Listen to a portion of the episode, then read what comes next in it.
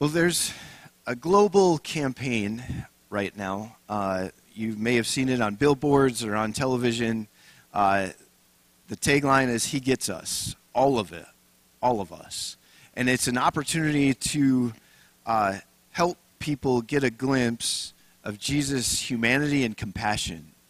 Uh, it's an echo of what we experience, what we hear in Hebrews chapter 4, uh, that Jesus is a high priest who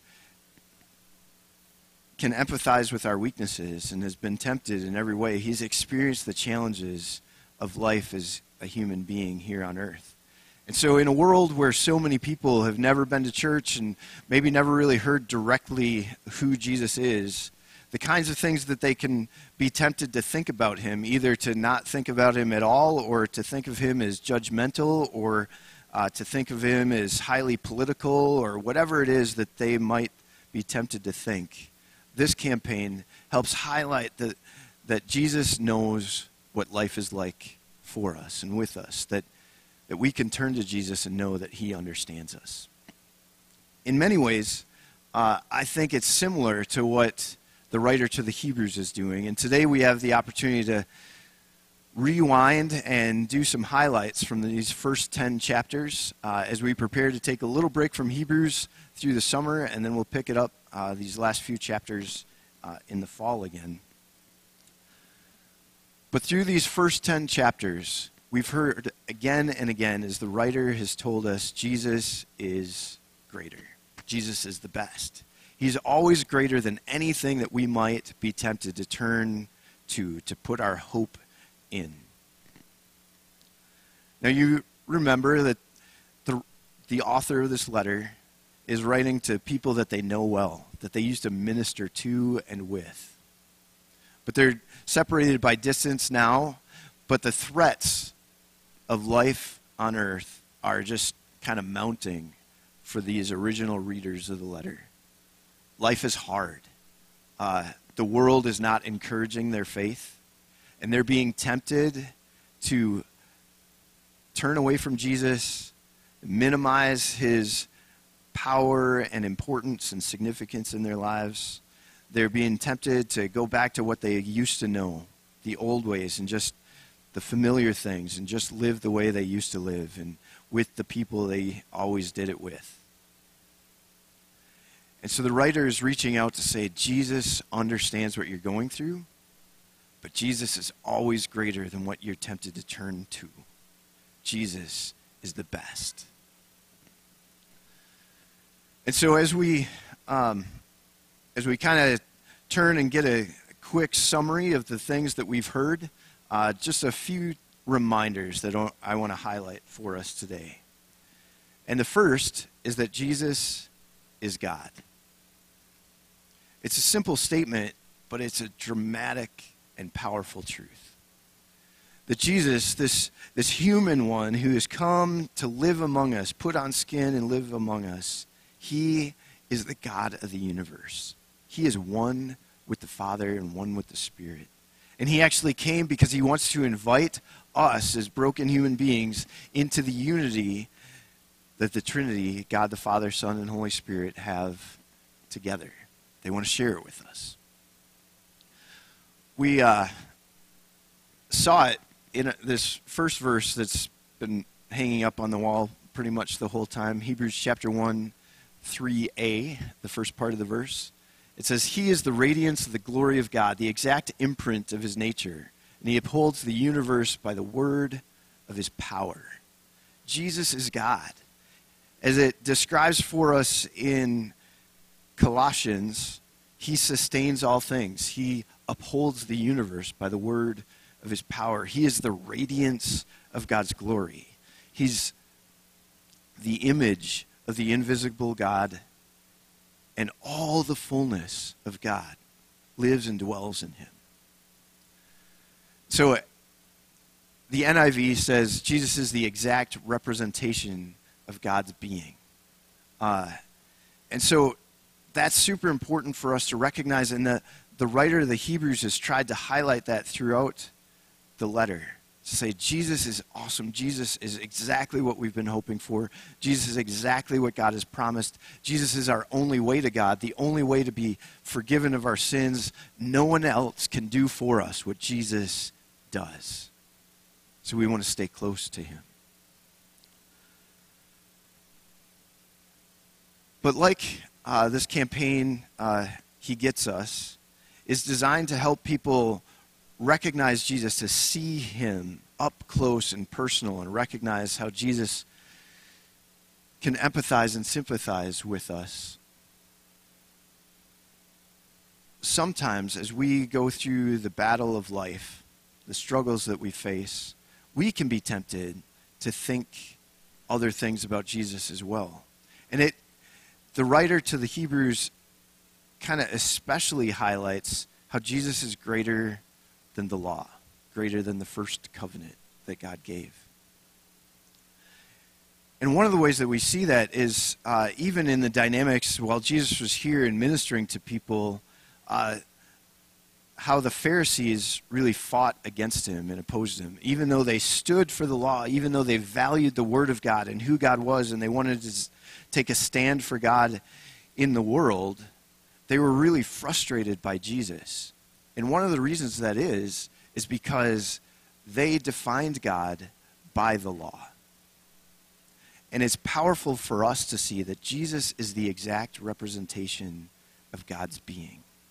And what that means is that the law, as we were told in Hebrews, is only a shadow of what is fully real. The law was given to us for a purpose, and it's true, and it reveals God's character, and it helps us recognize our need for God our need for a Savior, our need for Jesus in particular. But the law is powerless to save us. And the law doesn't fully tell us everything there is to know about who God is. But Jesus is the exact representation of God. The law is a shadow telling us what a shadow telling us what's true but Jesus, as we look at him and experience him interacting with other people, and as we hear what he says to us, Jesus is the exact representation of God. We get a full picture of who God is from him. So, one illustration of that uh, from one of my favorite passages in Luke chapter 7. Jesus gets invited to have lunch at a Pharisee's house, and the Pharisee's name is Simon. So they're gathering around the table, reclining at the table, and eating, and this, this woman that we know almost nothing about. We don't know her name. All we know is that she's a sinful woman. We don't know what sins she's committed, but we know that society has labeled her as a sinful woman. And as she comes and she's near Jesus, she's overwhelmed by the experience of being in the presence of God, who's also gracious and she weeps over her sin and she uses her tears to clean Jesus' feet and then dries them off with her hair. And Luke records for us that Jesus is aware of Simon's thoughts. And Simon the Pharisee is saying, if this guy Jesus were as righteous as he claims to be, he would know what kind of woman this is. And he would know how dangerous she is and how risky she is to his own holiness and righteousness, and he should not be near her. He should cast her away. And so often that's the picture that we get of God as we read only the law. But Jesus is the full, exact representation of who God is. And we see that the law is a shadow. It's, it's true, absolutely, but it's not the absolute truth of who God is. And God also meets us with the law, telling us the truth of our danger and the destruction of our own sin. But He also invites us to stay close to Him because He can solve our problem. He has mercy and grace for us. And as He offered it to that woman who worshiped Him at His feet, the Pharisee was confused because he thought the law was the full picture of who God was. But Jesus, instead, shows us that God is not only the law, but also the grace, mercy, and compassion that invites us as broken people to come and find freedom and forgiveness in Him through Jesus, to find life, to be restored, to be His people, that he would be our God. And so we see that in a lot of ways in this next truth. Hebrews reminds us again and again that Jesus is one of us. He is the righteous God, the Holy One, in all glory, the King of all kings, power over all powers. He is the creator of all things, the mighty one. His glory is unmatched. And yet, even though all that is true, he was willing to enter the brokenness of our lives, the brokenness of our world, and to experience life here with us. And not only that, but to take on our sin, not to own it, not to commit it with us, but to take it on and be identified with us in our sin so that he could be our sacrifice to set us free from the sin that destroys us. In Hebrews chapter 2 verse 11, it says, both the one who makes people holy, Jesus, and those who are made holy, us, through faith in Jesus, are, the same, are of the same family. So Jesus is not ashamed to call them brothers and sisters. It's a dramatic and powerful truth that, the, that Jesus, the one with all the glory, all the righteousness, all the holiness, all the power, would come and live among us and not be ashamed of us, but would call us brothers and sisters. And then we see what it says in Hebrews chapter 4, verses 15 and 16, another passage that, that's been up on the wall. For we do not have a high priest who is unable to empathize with our weaknesses, but we have one who has been tempted in every way just as we are, yet did not sin.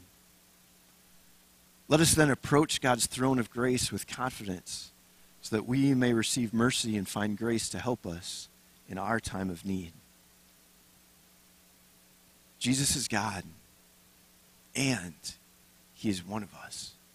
He entered into our world to fully be human, to experience what life is like with us, for us. He was tempted in every way that we are. He struggled in all the ways that we struggle. But he did that while being fully connected and united with the Father the whole time, always being pure and innocent, never falling into sin. But in that power and in that strength, he laid down his life to pay for our sin. He became sin for us so that in him we might become the righteousness of God. Jesus is one of us. Like that campaign, uh, He Gets Us, talks about uh, just kind of human needs and felt needs that we experience. Um, he had broken relationships, you know. Uh, he had struggles in so many ways, and it just highlights all these ways that Jesus understands what it means for us to live our lives and struggle and be human. Jesus is God. Jesus is one of us. And it matters. That's basically the message of Hebrews. Throughout these 10 chapters, we've heard these just glorious and kind of repetitive declarations that Jesus is greater. He's always the best. He's always enough for us. He's exactly what we need and all that we've hoped for. And all those encouragements come so that we, we would respond and stay close to Jesus. Because the writer of the Hebrews cares about the people they were writing to. They were friends, they, they knew each other. And the writer saw the challenges, the risks that they were facing. As they were tempted to ask questions like we often ask in the struggle of our own lives is it worth it? Is Jesus enough? Does God really know me? Is he really paying attention to me?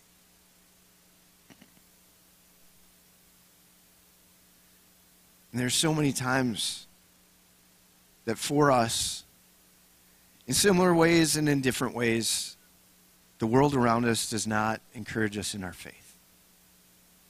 We feel desperate, confused, worn out. Like the recipients of this letter. And throughout the letter, the writer offers these warnings to say all this encouragement, all this truth about who Jesus is is true. But if you ignore it, if you walk away from him, it's dangerous. It matters. So there are four sections of warnings, and they kind of all are summarized to say saying no to Jesus is saying no to forgiveness and saying no to peace with God. If you want to jot down where you can find the warnings, I think it's worth it to read them again and reflect on them. Uh, chapter 2, verses 1 through 4. Chapter 3, verses 12 through 14. Chapter 6, starting about verse 4 and going through about verse 12. And chapter 10, starting at verse 26. Each of these warnings are pretty clear and dire. If you walk away from Jesus, it is dangerous for you. Jesus is all you want, all you need. He's there and He's enough, and He will always serve you. But if you reject Him, if you turn away from Him, you don't experience the blessing that He has for you. Excuse me.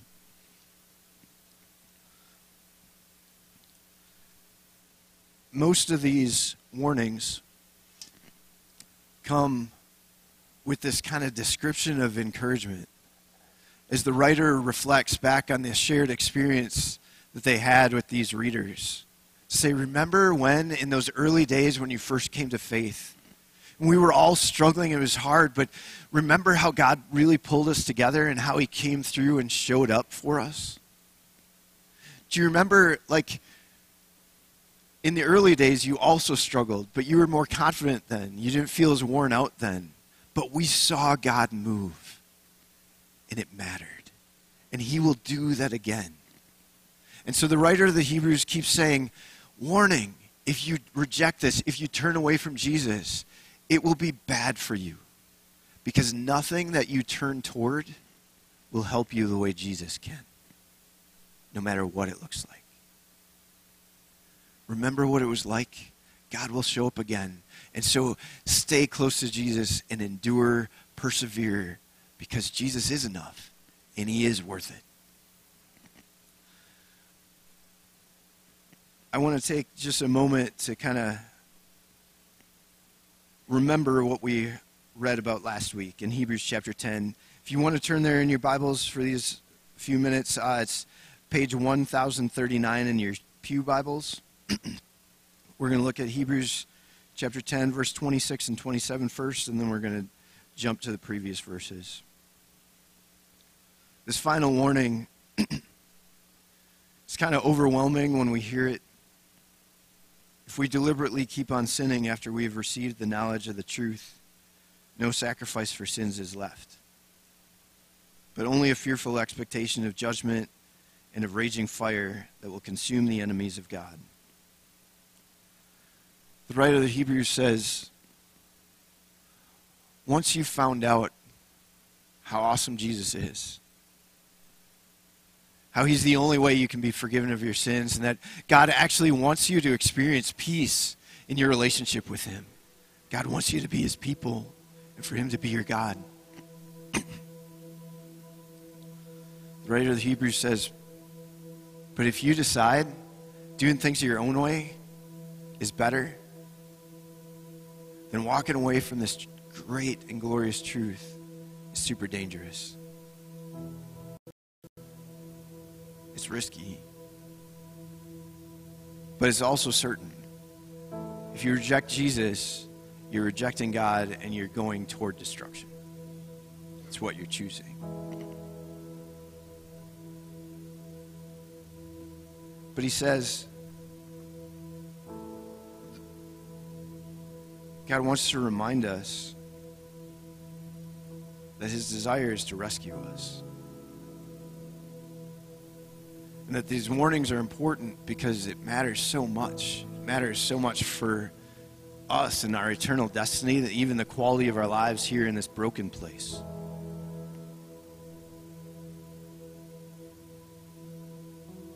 So the writer says, don't reject Jesus because he's everything that we need.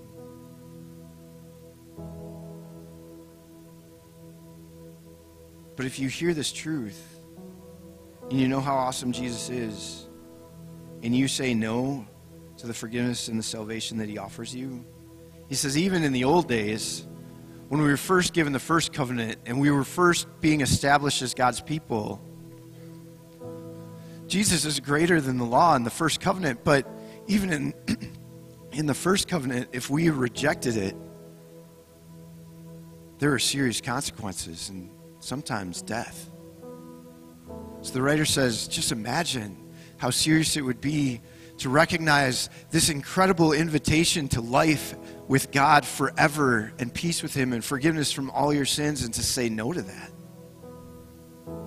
How could we even imagine saying no?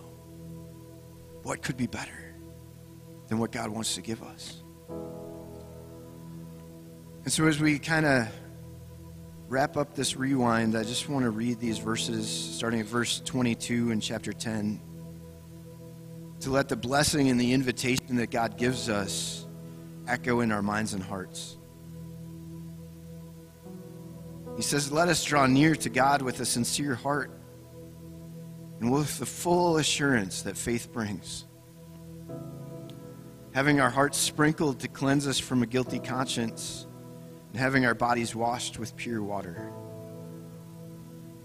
And that just says, as we turn to Jesus in faith, Jesus made a perfect sac- sacrifice for our sins. As we turn to Him in faith, He cleanses us. And with that, we have the full assurance that everything God, will pro- God has promised us will be true. So let us hold unswervingly to the hope we profess. For he who promised is faithful, he keeps his promises. And let us consider how we may spur one another on toward love and good deeds, not giving up meeting together as some are in the habit of doing, but encouraging one another. And all the more as you see the day approaching, the day of Christ's return. Jesus is greater. He's enough. He's all we want and all we hope for. And the battle of life in this world can twist our thinking and make other things look easier, better, faster. But they're never enough, they never measure up. Jesus is our only hope. And He's enough. He's here for us. And God says, Come. Trust me, follow me. I will bring you safely into my heavenly kingdom. Let's pray. Father God, we come before you today. We acknowledge that life is hard. We've asked these questions Are you enough? Can I trust you? Will you bring me through this? Will you do what I need? Is it worth it to take a stand for Jesus? Speak truth in a world that just wants to hear, listen to itself speak.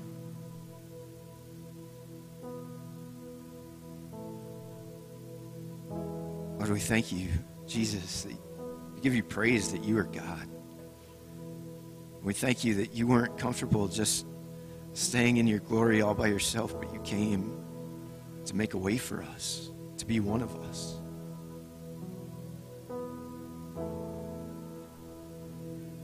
Pray that you would grow our faith, you would help us see you for real, face to face, as the one who knows us,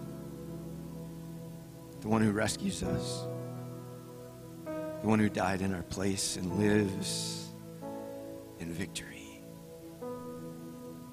Lord, draw us in, hold us close, hold us tight. Help us ride this wave and always fix our eyes on you. You are enough. And you are here.